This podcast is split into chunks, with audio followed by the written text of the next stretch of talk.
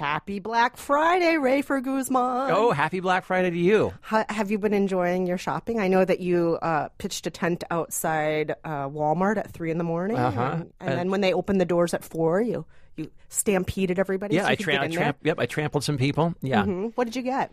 I got a I got a tickle me Elmo. Oh, and uh, a big mouth Billy Bass. Uh huh. And uh, well, I don't know. I don't know what else I got. I'm making all this up, of course. I'm not a big Black Friday guy. I was amazed when that whole Black Friday thing happened. I just kind of thought that's that's what the internet is for, guys. I feel like that happens every year. Black Friday, every year we hear these catastrophe stories. I know. Why would you be sleeping out? I, don't know. I don't understand I don't at know. all. They all and all the online retailers have all these Black Friday type promotions now, right? Aren't they all doing you know online you know Friday only blah blah blah? Yeah, use your interwebs. Yeah, sit at sit at home and re- refresh, refresh, refresh, Sit at home, refresh, listen to us. and listen to us.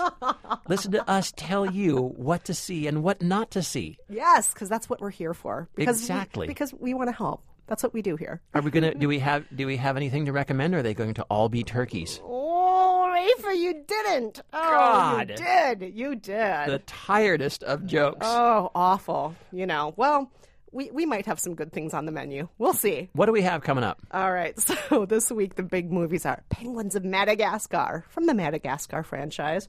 We have Horrible Bosses 2, mm-hmm. because apparently one wasn't enough. Nope. And then The Imitation Game, the biopic that a lot of folks think might be an Oscar frontrunner this year, starring Benedict Cumberbatch. Well, we'll decide that. but before before we do, let's introduce ourselves.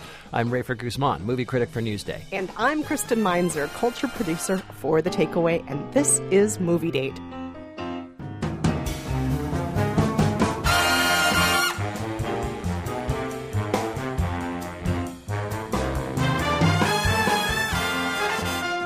Kristen, just because I think it'll be fun, why don't you tell us about Penguins of Madagascar? Before we do that, I just have to ask Did you see that video that was going viral from I Fucking Love Science all over the internet of the seal? Uh, the seals that- raping the raping the penguins. Yeah. Yes. You know, I'm sorry, but I saw that video and then I went into this movie. and there are some seal encounters with penguins in this movie. It's mostly these penguins, Rico and whatever their names are. Yeah, Rico Kowalski, Skipper, and Private. Yes, that's right. We we find out how they became friends, and then we follow them through life as they end up on this adventure where penguins around the world are being kidnapped, and um, they have to solve that mystery and possibly team up with another adversarial sort of rescue unit, a top secret rescue unit. Here's a clip. The old ship. No one's ever returned from there alive. Relax, Kowalski. There's a bird down there now. Look, he's fine. Ah! Leopard seals. Nature's snakes. Aren't snakes nature's snakes? How should I know? I live on the flippin' frozen tundra. So that is the clip of a penguin and a leopard seal uh, showdown, and Ah, yes. Let's, and and, okay. and and so I, I I'm watching these scenes with the leopard seals and the penguins early on in the movie, and I'm thinking about this penguin you kept seal thinking rape video. It was going to turn into the accused at any moment. Take a dark turn. there are some dark moments in this movie. I mean, Werner Herzog is narrating the That's beginning. true. of it. That's true. It is. It is funny. It is funny to hear Werner Herzog play cute. Yes. That's kind of that is kind of intriguing, and it's and it's cool they got him to do that. Yeah, it opens with some cuteness. With that, it it looks like he's filming the equivalent of the March of the Penguins, Right. And uh, and and so there are moments where I thought in the beginning, oh, this could be promising, but very quickly I found it to not be promising in the slightest. Yes. Well, what what is it that you did not like about this movie? Can you narrow it down? I felt the characters were not developed, Yeah. and I felt that there was no heart in the movie, and.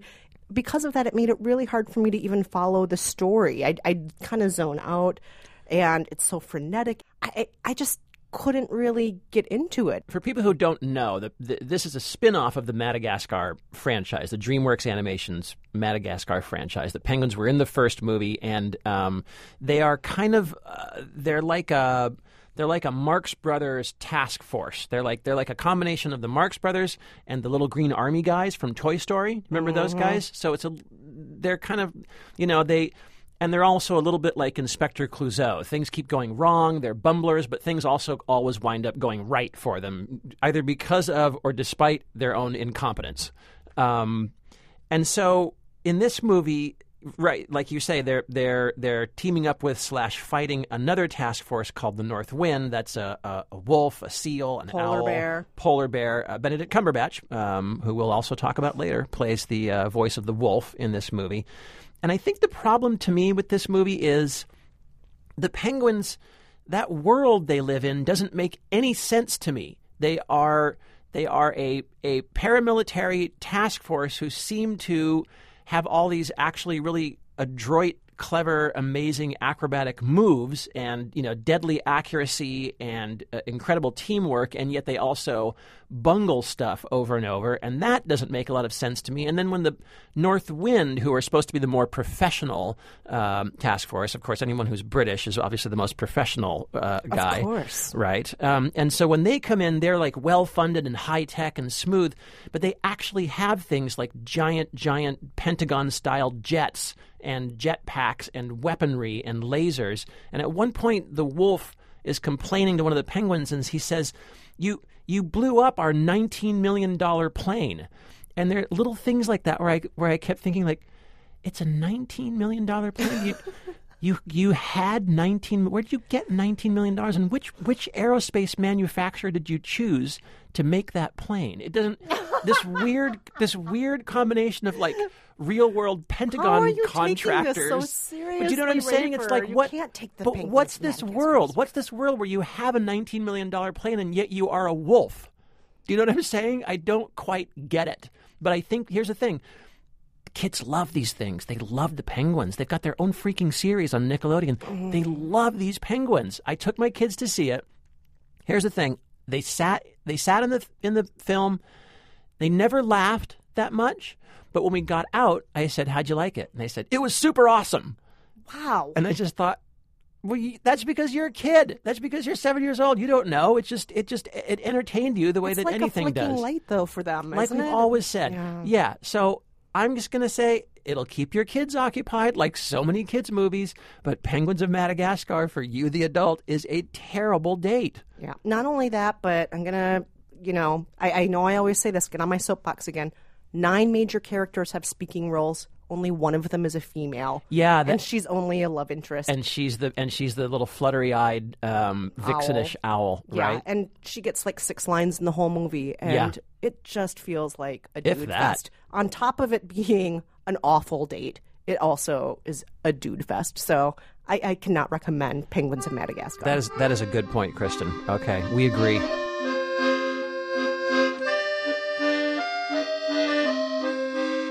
Right, let's talk about Horrible Bosses 2, Rafer. Now, as you know, I missed this movie. Yes, And by missed, I mean, I'm, I'm not that sad I missed it. I'm sure. I I, I kind of had that feeling. Um, did you see the first one?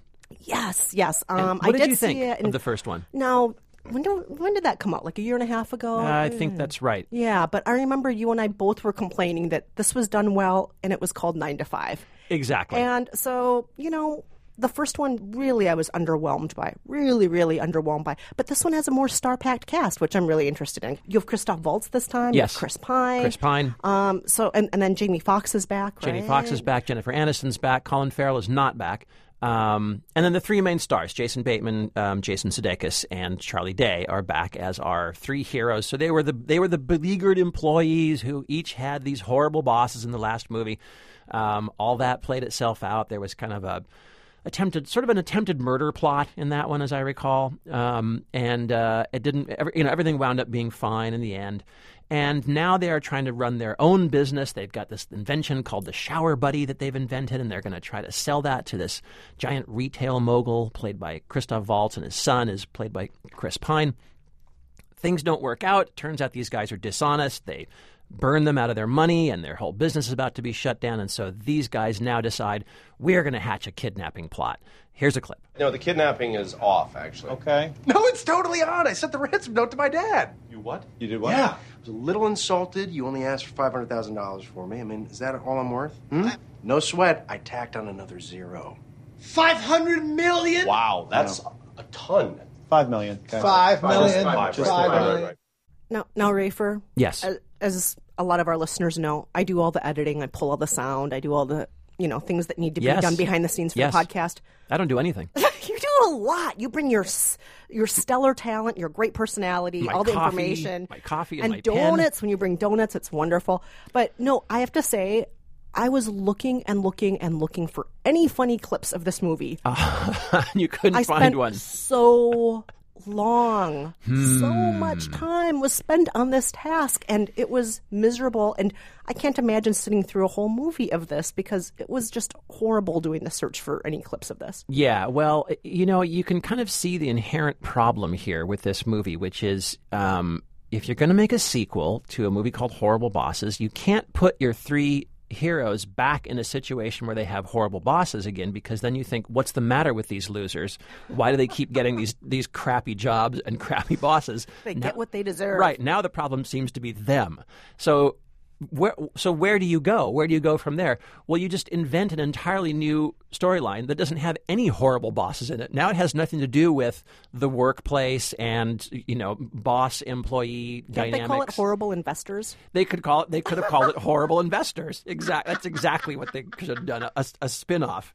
Um, and and so now you've just got this kind of nonsensical plot, and it's one of those movies where they they care so little about what's going on, and they care so little about believability that people just walk through a door. Jennifer Aniston will just burst in through a door with no explanation, and they'll just start acting out a sitcom because it's a way to pad out the running time and throw little complications in it and have Jennifer Aniston, who's a brand name, appear in the film.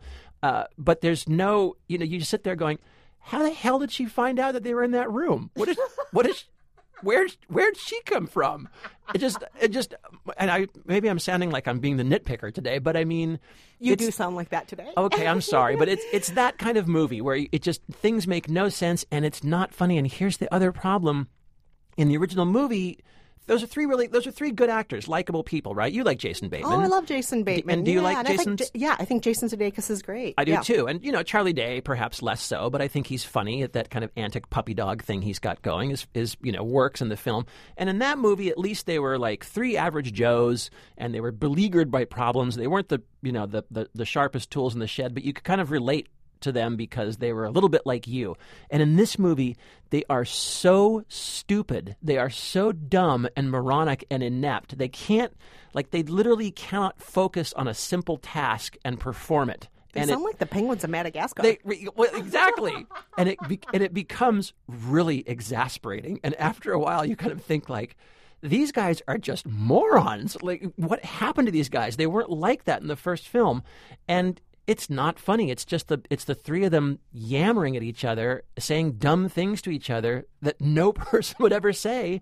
And I, you know, Horrible Bosses was not the greatest date in the first place, but I'm telling you, Horrible Bosses 2 is a terrible date. oh, I'm so glad I didn't go on that. You date. are- you I are am glad. Never going to go on that I'm. I only wish that you could have gone on that date so that you and I could have bonded over the, over the badness of it. But yeah, Horrible Bosses 2, really bad date.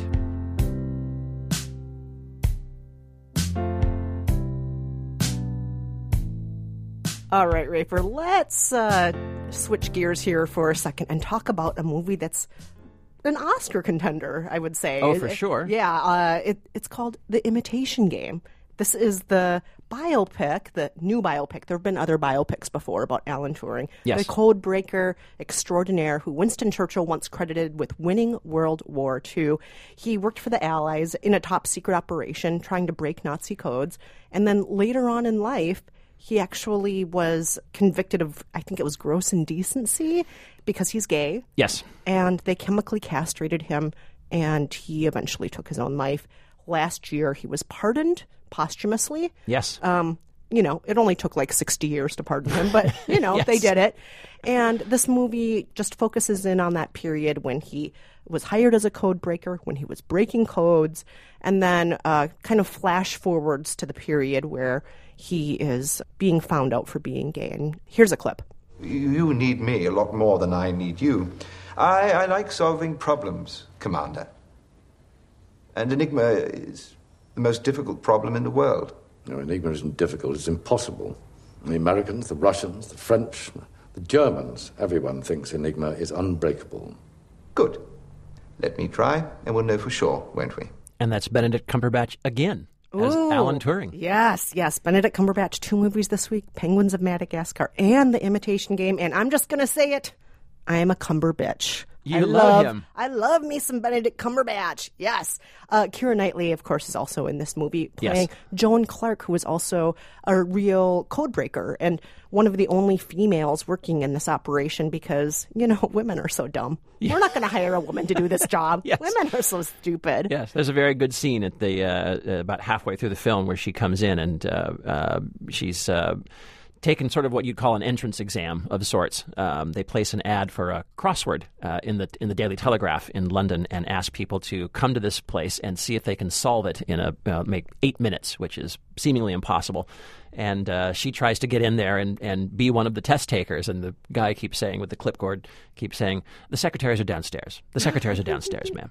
Uh, it's a nice scene. And uh, yeah, Keira Knightley, I think, is pretty good in this role. Yeah? I agree. Yeah, and I love that uh, scene that you just laid out for us because it's very uh, enjoyable. It's very pat. It's very neat. It's very tidy. It is. much like this whole movie. Yes. For example, another scene that we've seen a million times in this kind of movie, much like The King's Speech or any of these other wonderful Oscar contender kinds of movies that make you feel good because they're about one man, but they're also about the war or something Yes. big like that. Yes. But another scene that's great is Turing, you're a loose cannon. You're out of here. and then somebody steps in and says, if Turing goes, I go too. That's and then right. somebody stands behind him and puts his hand on the shoulder and says, and so do I. That's right. That's right. These kinds of scenes are everywhere in this movie. You know every scene in this movie. I don't Yes, even have to do. tell you Yes, you do. what scenes they are. You know what these scenes are. Yes, it does. It does play out very neatly. Um, I- I will say, I think because I know a little bit about Turing, just because I'm kind of like a like a code buff, I, and I'm I, you are a crossword puzzle maker, by the way. I'm not sure if listeners know this. You even wrote a crossword puzzle that was in Newsday. That's right. Wait, I forgot to. I should have announced that uh, uh, a while back. I had my first ever crossword puzzle published in Newsday. It's been a lifelong dream of mine, and I finally got it done. And uh, and it was a Thursday level crossword, So hardcore. not bad for a first timer, right? You're so amazing, Rafer. Yep. Right on. Well, Great there you work. go. There you go. Uh, so yeah, so I do have a little bit of that. You know, uh, my brain kind of works that way. Although I should also say that like. I can't really break any kind of code except for the kind that you see in the newspaper. The little, the real, the real simple, sim- quip. yeah, the crypto quip. That's all I can do. That's all I can do. But I do love the whole idea of cryptography, and it fascinates me. Um, and so you know, like uh, they, I think they lay a little bit too much at Turing's feet in this movie. Like I, I've never seen any evidence that he was the one who invented the idea of the crossword as a as a, a test of other people's ability to break codes and be part of the Bletchley Park code breaking ensemble. I don't. I, I'd never read that that was his thing. Um, and they they lay a lot of other developments in the spy world in uh, in MI6, which people didn't even know existed back then. Things like that. I feel like they give him a little too much credit. The main thing they're trying to give him credit for is basically a giant code breaking machine that was the essentially the the the birth or kind of the midwife to the modern computer. I think the film does a pretty good job of that. Um, Yeah, and it's a it's quite a machine. It takes up like half a room. Yeah, yeah, yeah, of course, of course. Tons of knobs. It's like levers and pulleys and knobs and you know lots of metal wires and everything. Right, and it looks exactly like the pictures that I have seen of that giant Turing machine. I think Benedict Cumberbatch is really good in this movie. He is, and he's playing a difficult personality. Yes. He is. I don't. I, I don't even know how to describe him. Difficult personality is putting it lightly. He, He's a little he's on the- condescending. He Yeah. put- He, puts down people. He has no social skills. Some people might say he's on the spectrum. I was going to say if, if if he were around today, you would probably you know do a pop diagnosis of being autistic slash uh, Asperger's somewhere in there. Um, he yeah he's he's not comfortable with people, can't make eye contact very well, doesn't know how to take or give a compliment. um, but I do think that Benedict Cumberbatch is really good. I think he makes you root for this character and feel yes. for him, um, and and you become you become endeared to him. You know, he he's he's a nerd, is what he really is. He you is, know? and he's doing that thing that you want to stand up and cheer for. He, Yes. he makes you feel proud that you're not somebody who wants to kill gay people. He makes you happy that you hate Nazis. He makes you you're you're on his team from the get go. These and are it's not- rather easy things. To, Yes, exactly. and a that's low my, bar you're that's talking my about, point, though. But that's one of the reasons why I think this is going to be an Oscar frontrunner because people love to be able to cheer for things where they know there's a definite good guy and a bad guy. I think you're right. And they do it masterfully in this movie. The music tells you how to feel. The costumes are great. The acting's terrific. And everything is so tidy. But I mean, and, and I'm making that sound like an insult. but you bought it. You but liked I, it. But I totally enjoyed it. I said, I am along for this ride, and I'm just going to have so much fun with every place that this ride is going to take me, even though I can see where the ride's going to go next. I'm fine with that. I love this ride. so the Feels good. imitation game, good, great date. I'd say it's a very good date. Very good Imitation date. Game, one of my favorite movies of the year, actually. Really, Yes. And Rafer, Uh, that look in your eyes says you don't think so. I'm just. It's definitely not one of my favorite movies of the year. Um, it will not be on my top ten, but I think it is a really good film. I think it's very well done. Benedict Cumberbatch is great, and it's an interesting story um, that I think most people probably don't know. And um, yeah, so I would say I would say a, definitely a good date. Whether I'd say it's you know the best movie of the year, I, one of my favorites of the year, I don't know. And also clearly, you know, he's got he's got to be in the running for an Oscar. Yes, absolutely. Well, stay with us because coming up, we have some listener mail. Some of it good, some of it not so good. We also have this week's sweatpants picks for all of you out there who prefer not to leave the house if you want to watch something on DVD or Netflix or good old fashioned television. And, as always, there's trivia.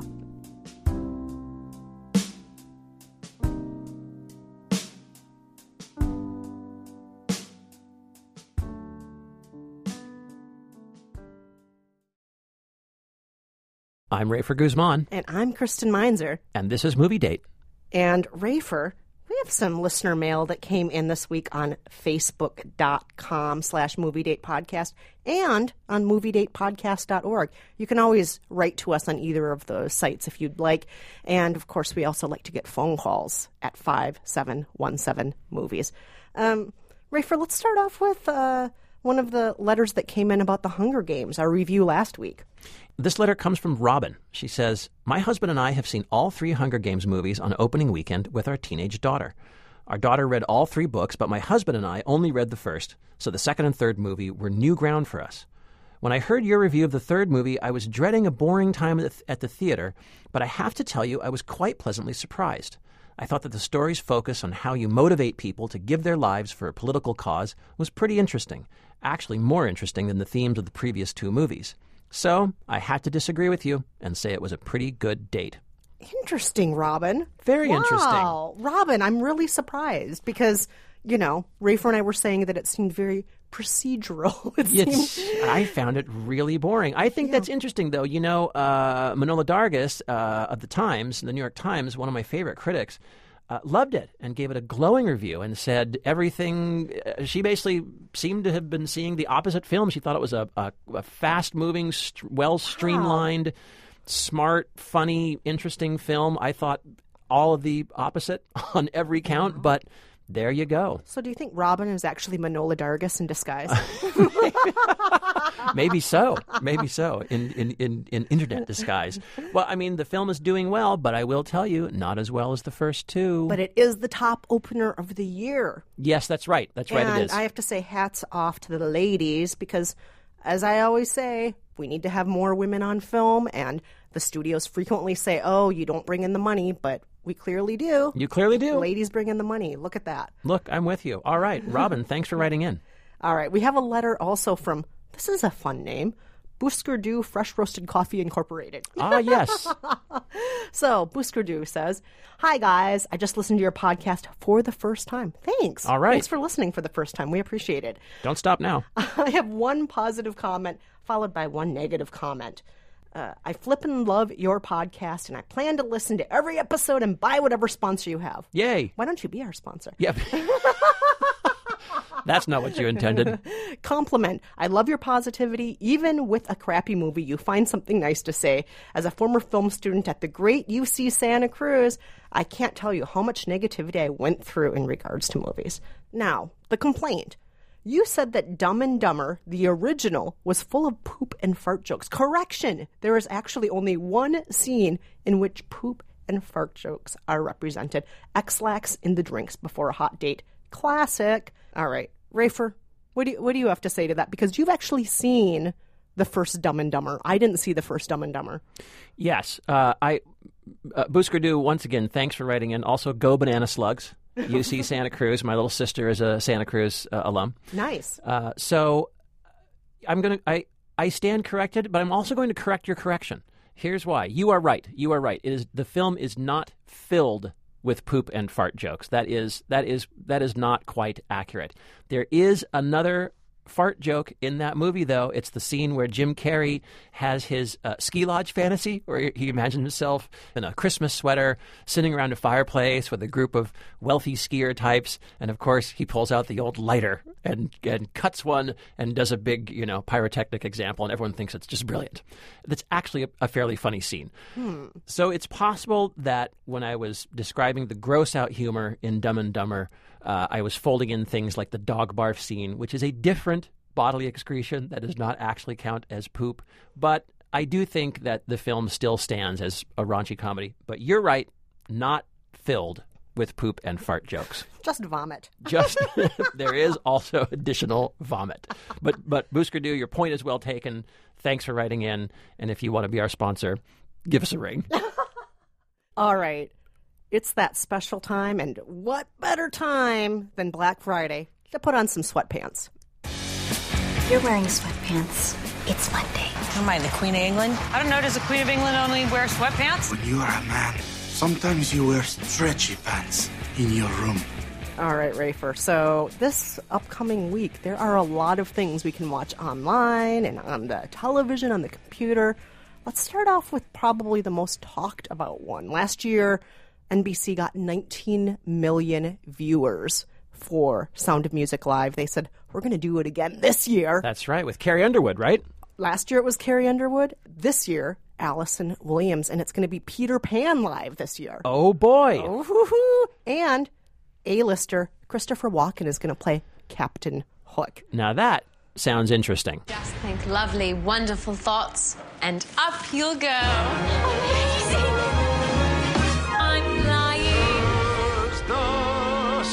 Swiniest swine in the world.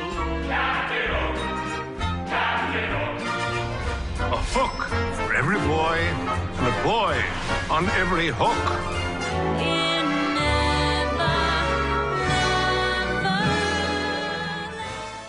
And Rafer and I are going to be live tweeting this as it happens on December 4th, NBC. And now, Rafer, why do you think it got 19 million viewers last year? And do you think it's going to get more this year? I have no idea. I have no idea why that got why that got 19 million viewers. What do you what do you think it is? I think it's because people were hate watching. People were hate Oh, watching. People think- were right. hate tweeting. And I think people want there to be a disaster because how often do you see a live event in real time? And we're not talking a football game. We're talking something that's completely scripted, including all You're- the lighting, everything. Everything. You know, Yeah. walls are moving, furniture is being placed here and then being taken away. Well, that happens every night on in many venues in Broadway. Yes, does. It happens. It happens constantly. But, what you you're know saying what? is, there's the- only a few hundred people who are going to see it on Broadway. Yeah. There are millions and millions and millions who are going to see it when it's live on NBC. You know, it used to be back in the day, 50 years ago, 60 years ago. It was very common to do a full musical live on television. And Right. you and I are both too young to remember the Mary Martin Uh, oh, and, you know, Sandy, and Sandy Duncan. and Sandy Duncan. Sure. I'm too young for either of those, and you are Yes, too. I am too, yeah. yeah. So neither of us were like alive when those were like live productions on TV. And, right, right, right, right. You know, only in the last year or so have we seen that again. So And do you think that they've cast Allison Williams, a, a, a relative unknown, uh, uh, again for the same kind of like maybe this will be a disaster kind of factor, rather than casting you know just a total professional of some kind? Did you know that Allison Williams' dad is Brian Williams of NBC Nightly Gosh, News? no, is that true, Kristen? You don't say.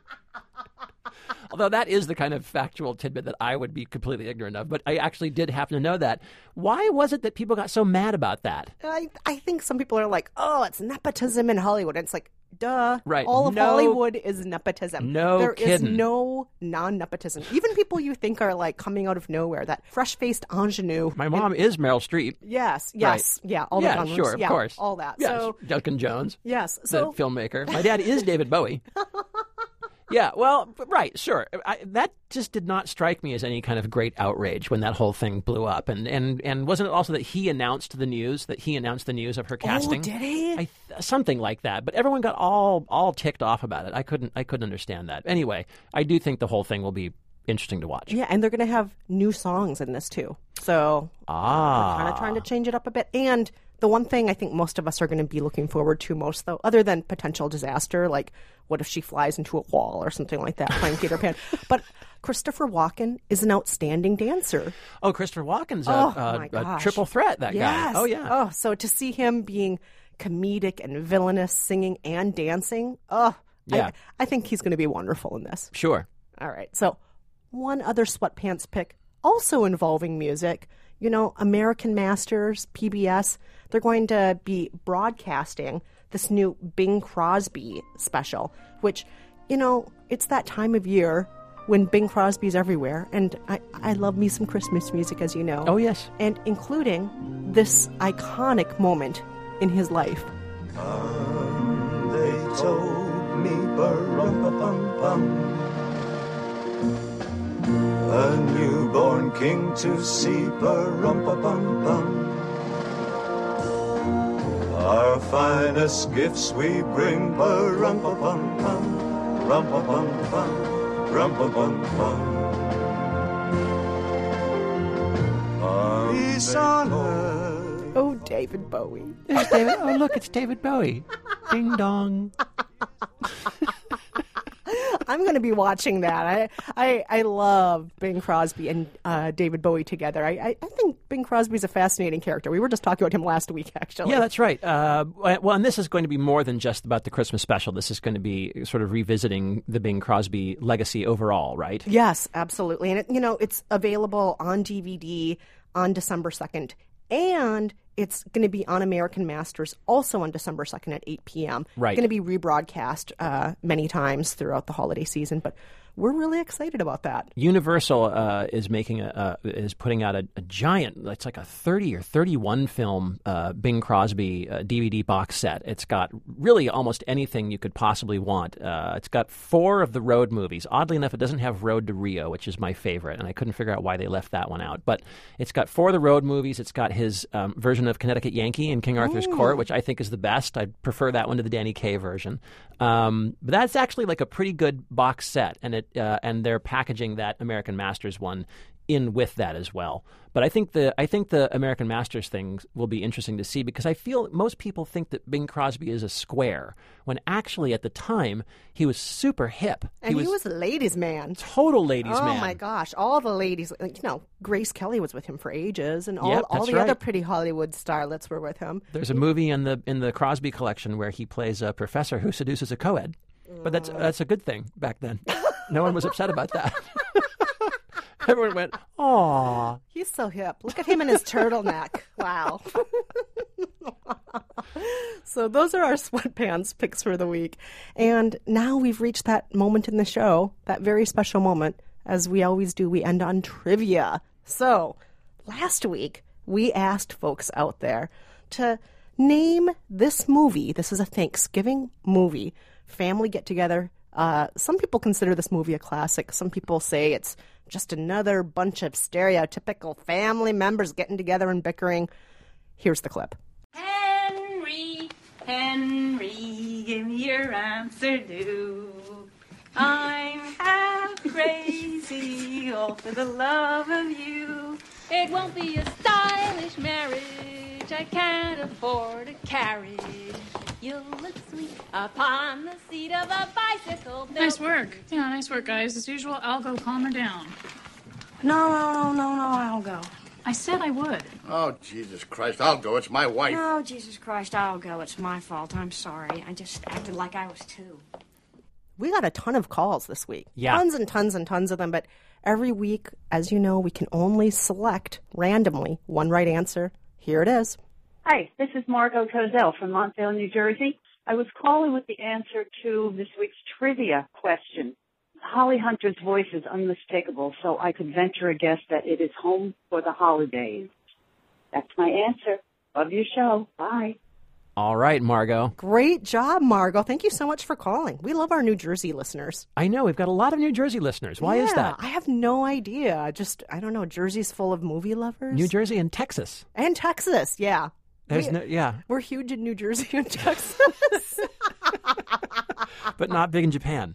no. Um, Although we have that one Japanese That's listener. right, we do. That's right. We got an ambassador over there for us. All right, so this week, uh, because we were talking about the Imitation Game, which was set in World War II and was all about breaking the Enigma machine, which was the German machine that they invented that made an impossible code that was seemingly impossible to break, we decided to try to stump you with another movie set in World War II about the Enigma machine, only this time the Allied forces are going to go try to steal one. Here's the clip. There's no way a two knot submarine can get in position against a 30 knot destroyer unless we go deep.